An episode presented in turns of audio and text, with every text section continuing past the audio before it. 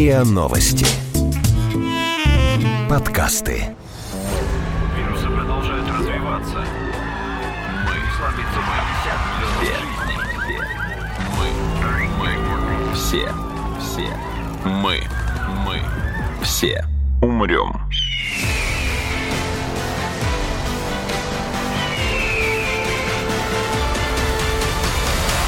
Мы все умрем.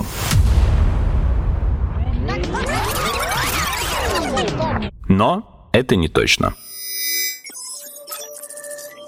Здравствуйте, это подкаст «Мы все умрем, но это не точно», где мы с научной точки зрения обсуждаем, что готовит Земле и людям обозримое будущее. Меня зовут Игорь Кривицкий, в студии со мной моя соведущая Наталья Шашина. Привет. А в гостях у нас сегодня Илья Кабанов, блогер, научный обозреватель сайта Тайга.Инфо. Привет, Илья. Привет, спасибо, что пригласили. Спасибо, что пришел. Мы сегодня собирались говорить про дополненную реальность, ее современные применения и перспективы использования в будущем. Кроме как подкастами, мы с Наташей, ну и с другими коллегами, естественно, занимаемся здесь производством приложений, которые рассказывают что-то в дополненной реальности. А я еще сразу добавлю, что очень часто приходится отвечать на вопросы а, знакомых, а что это вообще такое эй ар и зачем он нужен, и вообще вот тот продукт, который вы делаете, он будет востребован в будущем или нет? Что входит в это понятие? Вот тут я как раз хотел спросить Илью, что сегодня, не знаю, скажем так, академически принято включать в понятие дополненной реальности? Маленькое отступление. Это первая тема подкаста «На моей памяти», от которой мы точно не умрем. Сегодня, наконец-то, мы обсуждаем ну, что-то безо- более-менее безопасное. Если только не умрут от скуки наши слушатели. А такая я... опасность всегда есть с любой темой. Дополненная реальность — это для меня такой инструмент расширения сенсорных возможностей нашего мозга. Вот есть химические вещества, которые позволяют расширить сознание, например, кофеин, угу. а есть технологические решения... Самый безопасный из них выбрал. ...которые позволяют улучшить наши органы чувств. Зрение, слух, осязание. И, может быть, когда-нибудь мы увидим массовые примеры внедрения инструментов, улучшающих наше обоняние. Ты так пока такие примеры просто, есть, что... но это все-таки такое что-то пока странное и нишевое. Может быть, мы увидим и такое в будущем. Ты так говоришь, как будто обычные очки с диоптриями тоже являются инструментом дополненной реальности. Ну, то есть из твоих а слов... Это, безусловно, конечно, это инструмент дополненной реальности. Конечно. Тогда поясни, что ты имеешь в виду, каким образом. То есть почему все говорят про дополненную реальность сейчас и с ультравысокотехнологичной точки зрения, а мы приходим к каким-то совсем базовым вещам. А потому что мы живем в мире, который состоит из таких базовых вещей. У нас меняются технологии, но суть остается прежней. И человек биологически как был две тысячи лет назад и сто тысяч лет назад, так и остался сейчас. У нас меняются только костыли, которые мы используем для того, чтобы по-другому взаимодействовать с миром. Изобретение обычных очков совершило революцию, потому что если у тебя плохое зрение, тебя не списывали со счетов, ты мог э, творить, мог э, заниматься наукой, мог работать, твоя жизнь становилась более полноценной. Сегодня уже более современные и актуальные технологии делают то же самое. Они используют технологии компьютерного зрения, искусственного интеллекта и массу других решений для того, чтобы мы могли воспринимать окружающий мир по-другому и видеть в нем больше, чем видели раньше, слышать в нем то, чего не слышали раньше. Поэтому в этом отношении метафора с обычными очками, мне кажется, абсолютно уместна. Ну, эй ар — это еще и масочки в Инстаграме, например, которые вовсе не улучшают наши, не знаю, наши способности мозга. Даже скорее наоборот, на самом деле. Вот-вот. Да, но... масочки в Инстаграме и в других сервисах — это способ, который упрощает нам коммуникации. Вместо того, чтобы долго описывать свои чувства, мы надеваем грустную маску, и всем становится все понятно. То есть это гипертрофированный эмодзи такой, по Конечно. Сути. Какие еще примеры дополненной реальности ты сегодня вот можешь назвать, именно вот такие технологичные, которые приходят тебе на ум, так, навскидку? На самом деле сложно сейчас вспомнить какую-то отрасль, где не пытаются использовать дополненную или виртуальную, давайте все-таки использовать это, этот термин через запятую, через слэш, реальности. Такие решения есть в науке, например, в археологии. Есть несколько сервисов, которые позволяют или прямо на месте раскопок смотреть, что там происходит в разных слоях, и подсасывать туда какие-то данные предыдущих исследований, угу. или, сидя дома или в лаборатории, смотреть какие-то артефакты, раскопки и так далее. Есть такие решения в образовании, и, наверное, Наверное, именно образовательная сфера будет тем местом, где дополненная реальность может стать массовой и где можно будет сформировать комьюнити будущих амбассадоров этой технологии, людей, людей, которые с детства привыкнут использовать дополненную реальность, для которых это будет естественным средством коммуникации. Есть такие приложения для того, чтобы изучать биологию, для того, чтобы изучать химию, наверняка массу других предметов. Кроме этого, мы знаем примеры использования дополненной реальности в бизнесе. Тут опять много разных отраслей экономики это используют или пытаются использовать. Например, девелопмент, строительство, архитектура, все, что с этим связано. Еще лет пятнадцать назад появилась технология, которая позволяла поместить виртуальную модель здания на строительную площадку и посмотреть, как она будет выглядеть. Угу. Еще до всех наших смартфонов это можно Даже было это, делать. Подожди, да. настолько давно? Да, настолько давно. Это все кажется, что это что-то новое и модное, но разработкам-то очень много лет. И разработчики, эксперты, журналисты еще десять лет назад прогнозировали бум дополненной реальности и решения в этой области. Я сам об этом много писал, говорил, что еще вот-вот, и мы проснемся в новом дивном мире. Вот, кстати... Илья, и почему мы в нем не проснулись? Вот да, Прекрасный такой же вопрос, вопрос потому что... Прекрасный вопрос. Да, да, потому что я до сих пор читаем то, что вот-вот, вот-вот. Я несколько лет читаю вот это вот-вот. Я думаю, что здесь есть несколько причин. Я не знаю никакого правильного ответа, могу только гадать. Я думаю, что одна из возможных гипотез заключается в том, что дополненная реальность сама по себе не решает никакой насущной проблемы человека. Это интересно, это прикольно, это можно использовать для ряда применений, но в отличие от технологий, которые взлетели, которые стали массовыми, например, смартфоны, фитнес-трекеры, и беспроводные наушники, дополненная реальность — это не первая необходимость. Uh-huh. Поэтому мы видим очень медленное внедрение, мы видим пробы и ошибки, мы видим, как разные компании с разных сторон пытаются к этому подойти, и, наверное, пока неудачных примеров чуть ли не больше, чем удачных. Мы все умрем.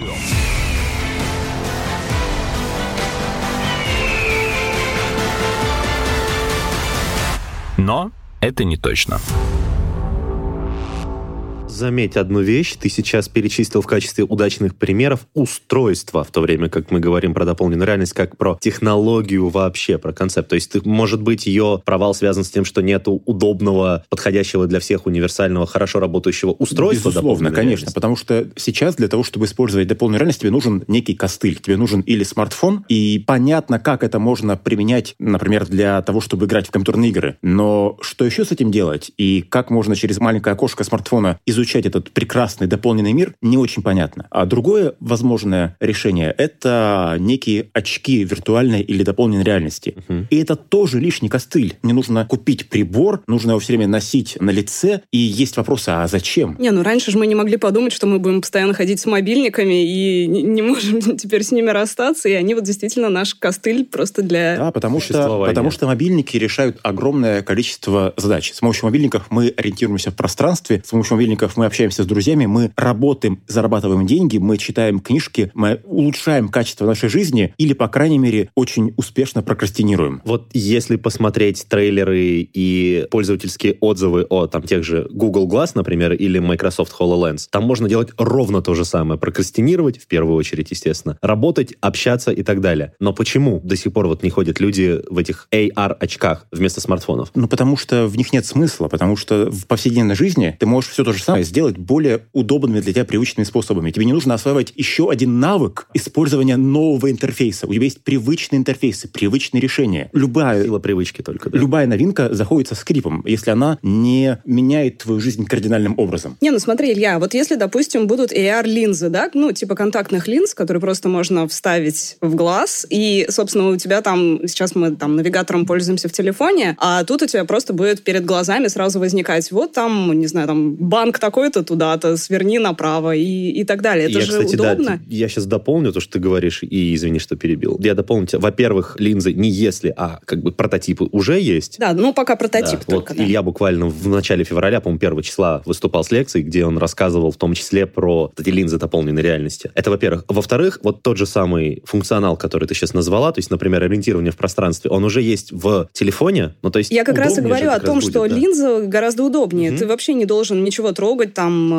От этой дополненной реальности, кстати, вот это один из основных их аргументов. То есть ты говоришь про силу привычки. Мы привыкли пользоваться вот этими брикетиками пластмассовыми в своих карманах с тачскринами. В то время как адепты дополненной реальности как раз приводят такой аргумент, что более естественно и более интуитивно понятно для человека, просто биологически более подходящее для человека управление через дополненную реальность взглядами и жестами без необходимости что-то трогать на самом деле физическое. Готов поспорить. Безусловно, смартфон — это тот же самый костыль, который мы чудом освоили за десять лет максимум. Но самый привычный для нас интерфейс взаимодействия с окружающим миром — это все-таки физическое взаимодействие. Это кнопки, это рычаги, это взять в руку каменный топор и что-то с ним сделать. Силой взгляда мы огонь не разожжем, мы свет в квартире не включим, нам нужно пощупать руками. И, возможно, поэтому мы видим, как медленно происходит внедрение дополненной реальности. Нам хочется все трогать, даже если мы не кинестетики. Тогда такой вопрос. Виртуальная реальность предоставляет практически такой же функционал, что и дополненная реальность, за тем исключением, что она полностью отрезает пользователя от э, окружающего пространства, ну, за редкими исключениями. Почему виртуальная реальность, которая позволяет точно так же работать, общаться, играть, что-то смотреть, изучать и так далее, и так далее. Не могу сказать, что выстрелила, но, по крайней мере, медленно, но верно прокладывает себе дорогу в массы, на пользовательские рынки. То есть я к тому, что у меня дома у самого есть несколько разных ви ар-шлемов, а устройств дополненной реальности, вот кроме мобильника, у меня нет. И при этом как бы мобильник я не стремлюсь особо обновлять, и он у меня вот еле-еле тянет это. Ну, правда, по- в Pokemon Go, знаешь, играли, играло довольно-таки много людей. Вот да, кстати. Ну, то есть, но это скорее исключение же, чем правило. Да. Вот почему, Илья? Опять, наверное, здесь много причин. Первое — это срок жизни технологии. Виртуальная реальность появилась раньше, чем дополненная реальность. Я помню первые шлемы виртуальной реальности в середине девяностых, и наверняка до этого тоже были какие-то разработки. Ну, так-то первые прототипы, по крайней мере, самые первые рабочие модели, которые можно уже условно отнести к виртуальной реальности, это шестидесятые годы. Да, но, но правда, это гигантский, громоздкий, очень дорогой. В девяносто шестом году ты мог купить шлем виртуальной реальности и играть в компьютерные игры с помощью этого шлема. Он был большим, он был дорогим, все жутко тормозило, но это было реальное устройство, которое было доступно потребителям. Звучит так, как будто почти ничего не изменилось на самом деле. Разумеется. Технологии улучшались, их допиливали, они становились более доступными, более удобными, более комфортными в использовании, но суть осталась прежней. Дополненная реальность появилась чуть позже, и, наверное, если мы отмерим ей такой же срок жизни, какой был у виртуальной реальности, там, через пять лет мы увидим чуть больше устройств, с помощью которых ты можешь взаимодействовать с дополненной реальностью. Устройства именно таких, которые могут понятных, стать потребительскими, общими. Совершенно а. верно. И еще одна причина, почему сейчас виртуальная реальность более распространена, это, наверное, все-таки игры. На мой взгляд, большинство технологий, которыми мы сегодня пользуемся в повседневной жизни, возникли благодаря двум сферам деятельности. Это оборонка и развлечение. Угу. джи пи эс. Оборонка, виртуальная реальность, развлечение. И игры стали тем локомотивом, который показали людям, что шлем виртуальной реальности — это полезная штука, которую ты можешь использовать каждый день. А уже потом начали использовать его и для работы, и да. для обучения, и так далее. И появилось огромное количество проектов, которые используют виртуальную реальность для развития эмпатии. Например? Например, ваш проект про аутистов. О, спасибо, это очень мило. Или проект, о котором я узнал буквально на днях. В американских тюрьмах есть программа, которая направлена на подготовку заключенных, осужденных еще по малолетству, которые провели десятилетия в тюрьме и не знают ничего о современном мире, и для них проводят, перед тем, как их выпустить на свободу, для них проводят занятия, в рамках которых они надевают шлем виртуальной реальности и в виртуальной реальности осваивают современный мир. Они ходят в магазин, они приходят в ресторан и учатся делать заказ, оставлять на чай, все остальное то, что для нас естественно, а для них это абсолютно новый мир. И таким образом авторы этой идеи рассчитывают сократить количество рецидивов. То есть они с виртуальной реальностью знакомятся раньше, чем с реальной реальностью. Совершенно верно. Это очень-очень странно, на самом деле, явление, но... Ну, может быть, полезно.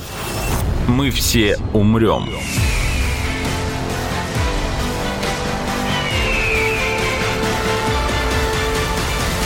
Но это не точно. Я, наверное, хотел бы вернуться все-таки к экономической составляющей вот виртуальной дополненной реальности, потому что у меня остались некоторые белые пятна для меня. Такой вот на момент. Я точно знаю, что был один очень громкий проект дополненной реальности. Он очень долго собирал инвестиции и собрал более полумиллиарда долларов инвестиций от кучи разных инвесторов. Я говорю про проект Magic Leap. Но когда он вышел, ну, то есть, ну, мы не знаем, что такое Magic Leap, вот люди в основном. То есть я вот как человек, который погружен глубоко в эту тему, я о нем узнал недавно. Вот несколько месяцев назад только. При том, что он много лет разрабатывался, обещал быть убийцей и того, что делает Microsoft, и того, что делает Google, собрал полмиллиарда долларов инвестиций, стороны, а в итоге вышло ничего. Это провал конкретно этого проекта или это на самом деле просто более показательный случай того, что происходит вот с эй ар на рынке? Потому что ни Microsoft HoloLens, ни Google очки тоже как-то не особо не выстрелили. Хороший вопрос. Я за этим проектом особо не следил. История Google Glass мне более знакома, и она на самом деле поучительна. Возможно, ее можно транслировать и на другие примеры. Ведь мы привыкли считать, что проект Google Glass провалился. Угу. Но провалилась только потребительская часть этого проекта. Она разве не была основной? Это был эксперимент, который не полетел. В Гугле тогда пересмотрели позиционирование своих очков, выпустили новую версию, которая заточена под промышленное применение. И сегодня разные компании, заводы используют новую версию Google Glass для того, чтобы упрощать производственный процесс и упрощать какие-то рутинные задачи для своих сотрудников, для рабочих и для инженеров. Они могут смотреть через Google Glass какие-то чертежи, получать дополнительную информацию и таким образом более эффективно работать. Вот технология, которая, кажется, провалилась, которую мы не видим на улицах, она, тем не менее, нашла свою нишу и стала довольно успешна, но вот в таком узком сегменте. Илья, вот у меня просто сразу вопрос, а в России тоже такое применяется? Я вот просто никогда об этом не слышала, у меня вот именно действительно, что рабочий приходит, там, не знаю, надевает там очки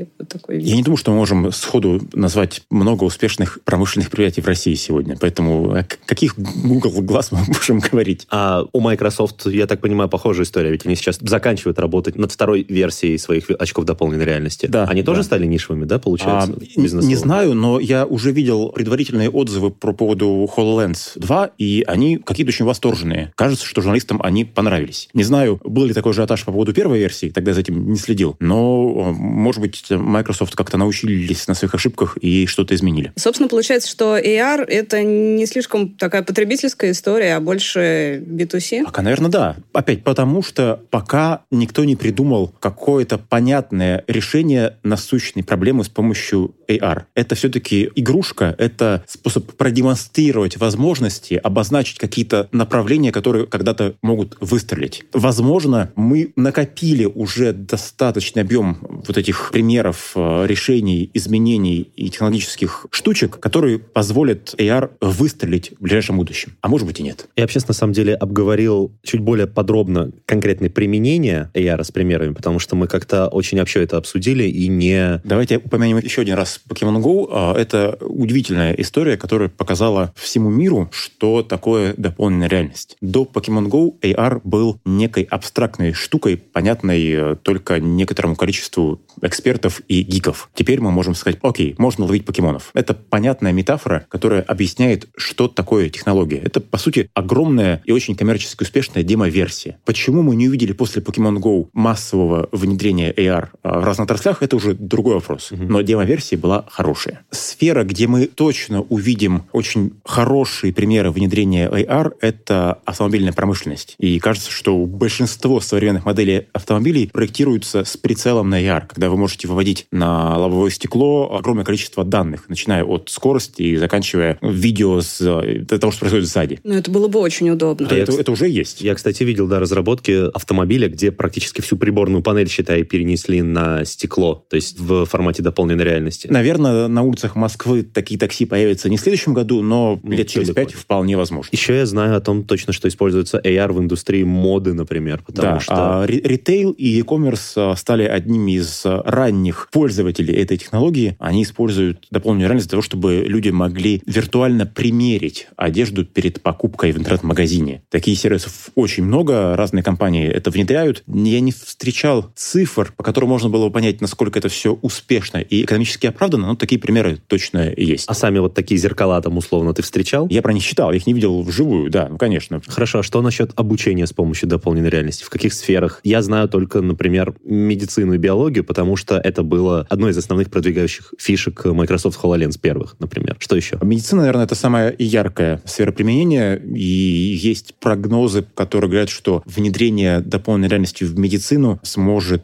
повысить доступность здравоохранения для людей, которые живут очень далеко от каких-то больших медицинских центров. Твой участковый врач в каком-то медвежьем углу где-нибудь в Сибири или на Дальнем Востоке сможет с помощью дополненной реальности точно ставить тебе прогнозы, получать кучу информации и консультироваться с светилами медицины, находящимися в Москве или Петербурге, или областном центре. Разные компании пытаются сейчас это все внедрить. Я не слышал никаких суперуспешных проектов, но, возможно, они просто мне не попадались. Но такие примеры точно должны быть, они точно будут появляться в ближайшем ближайшем будущем. А так, я думаю, что любому школьному предмету можно точно учить с помощью дополненной реальности. Это будет прикольно, эффективно. Это позволит учителям удерживать внимание современных школьников, которым очень тяжело воспринимать все эти странные бумажные учебники, что-то вообще такое. Доску с мелом. Ну, кто-то придумал, что это за старорежимные какие-то технологии. Это никому не нужно. А дополненная реальность может показать не какие-то странные эксперименты с эбонитовой палочкой, которыми я учился в школе, а показать физические, химические явления наглядно, с понятными образами, так что заядлые двоечники смогут освоить школьную программу. История. Совершенно отличная сфера применения. Можно использовать дополненную реальность, чтобы превратить историю из предмета, на котором тебя заставляют заучивать даты и фамилии, в предмет, где ты можешь попробовать себя в роли исторических деятелей или жителей той или иной эпохи. Это, конечно, здорово звучит. Превратить твой класс в две тысячи двадцатом году в, например, фабрику времен промышленной революции. По моему опыту, класс чаще всего превращается только в поле боя, причем такого доантичного даже, полных дикарей, особенно на перемене. Тут по цепочке, мне кажется, то есть внедрение в образование, привыкание молодого поколения, большее распространение дополненной реальности во, во всех остальных сферах жизни. Абсолютно. Главное, чтобы не получилось как с электронными досками, которые в российские школы поставили, но никого не научили ими пользоваться, они в итоге простояли завернутыми в пластиковую упаковку, и, кажется, никто их до сих пор не открывал. Технически, если верить некоторым исследователям, это тоже дополненная реальность. Это тоже технология дополненной реальности. Так что то, о чем мы сейчас говорим, как о чем-то, что может скоро появиться и быть, и распространиться, как бы, видимо, уже начинает. Поэтому ну и с- самое главное, что... Не так мы оторваны а- от этой реальности, как мы говорим. Дополненная реальность, мне кажется, это хороший способ нашим юным слушателям попробовать себя в области разработки. Можно попробовать сделать какое-то приложение, и, может, где-то будет следующий Facebook. Да, так-то, кстати, в, технически в любой отрасли, потому что если дополненная реальность позволяет обучаться и примерять на себя роли, то это звучит как отличный способ профориентации, на самом Конечно. деле, в числе прочего. Но, на самом деле, если мы сейчас засядем перечислять все возможные применения дополненной реальности во всех возможных сферах, этот подкаст не закончится никогда, поэтому я, наверное, властью ведущего закруглю его прямо сейчас, тем более, что у меня уже голова начинает пухнуть, не только потому, что был очень тяжелый день, но и потому, что очень а много информации. А это потому, что ты слишком часто сидишь в очках виртуальной реальности, слишком много времени проводишь в виртуальном мире и слишком мало времени проводишь с нами, простыми смертными в мире реальном. Возвращайся к нам. Все думаешь о своем виртуальном шлеме, которым ты хвастался только что. Большое спасибо, Илья, что пришел сегодня к нам в студию. Спасибо. Это был подкаст «Мы все умрем, но это не точно». Подписывайтесь на наш подкаст на сайте риа точка ру, в приложениях Podcasts, Web Store и Castbox. Заходите, смотрите в Instagram риа нижнее подчеркивание Podcasts и присылайте свои вопросы на подкастс собака риан точка ру. Вирусы продолжают развиваться. Мы слабится все. Мы. Мы. Все. Все. Мы. Мы. Все умрем.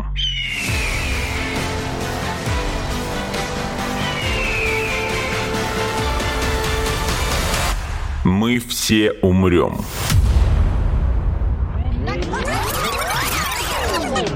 Но это не точно.